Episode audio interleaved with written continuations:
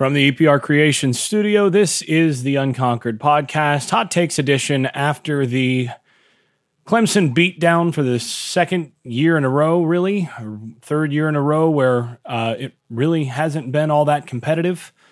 Uh, I'm actually recording this in a commercial break in the fourth quarter because there's really not a whole lot that uh, I want to have to say about this one.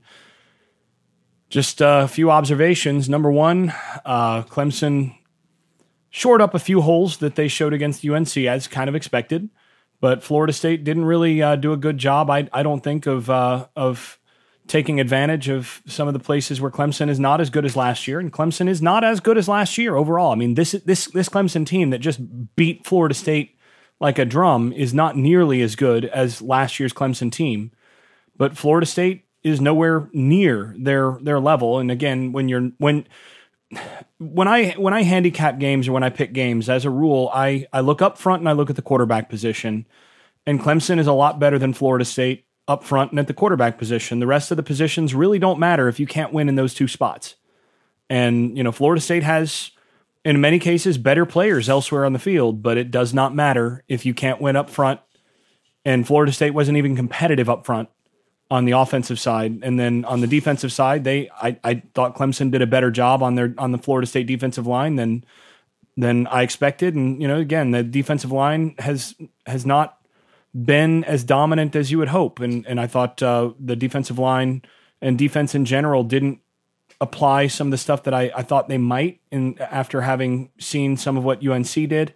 But I mean, I do understand you have to you have to run your stuff and Florida State's got a long way to go before they can really run their stuff well, and that uh, that was shown today. They're just nowhere near the elite level. Clemson is still an elite football team, still a, a top flight football team, uh, even though they're not nearly as as strong as they were last year. Uh, overall, the only other thing I think that stuck out to me is that once once it was clear that this game was over in, in, in the late third quarter I'm not real happy to to have seen you know Cam Akers got a, a, carry with about nine minutes left in the fourth quarter.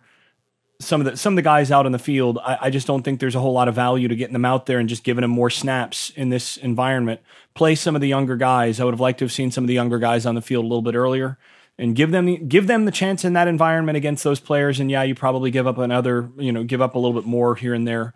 But to me, you're not getting a whole lot of value out of out of playing some of the older guys in that in that situation. I mean, even a, a Jordan Travis earlier, uh, in, in you know by the time the fourth quarter gets there, there's really not a whole lot of harm there in terms of letting him get get some uh, get some action there and, and see see what you have a little bit in live live action. But all in all, uh, this was not a good showing. Uh, I, I, know that the the coaching staff felt like they had a good plan coming into this one and that they would be able to keep this game competitive and that actually is maybe the most concerning thing about this. But in the in the long run, this is this is where Florida State is. They're going to have to take some time and get that uh, get get better up front, and they've got to get a quarterback. And you know, we talk. I, we I, I have said early in this early in the season, actually in the season preview, that the reports out of camp were not glowing about the quarterback position, and there's a reason for that.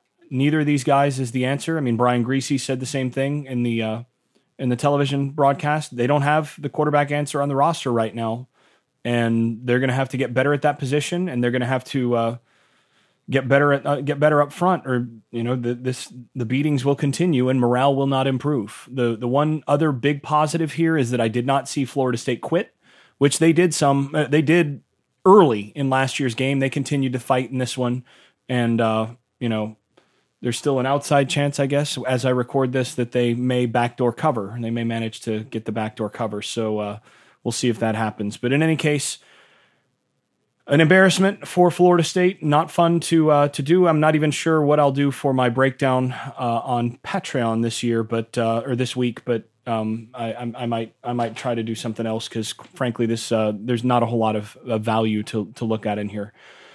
But uh, until I get to talk about this one more time, and that'll probably be another relatively short episode later in the week. This has been the Unconquered Podcast. I want to, before I go, thank my three sponsors. That is Louis Marquez of Keller Williams Realty in Jacksonville, Florida. EPR Creations, if you have any need for any website development or any online strategy planning, go with EPR Creations. And Garage Makeovers, the top rated garage remodeling company in South Florida. Also, want to thank my patrons above the bleach numbers level. That's Keith Cheney, Casey Kidd, Chris Chartrand, Andrew Garrett, and Bert Bertoldi. Appreciate y'all. And uh, until the next time, this has been the Unconquered Podcast. I'm your host, Jason Staples. Thanks for listening. I made this.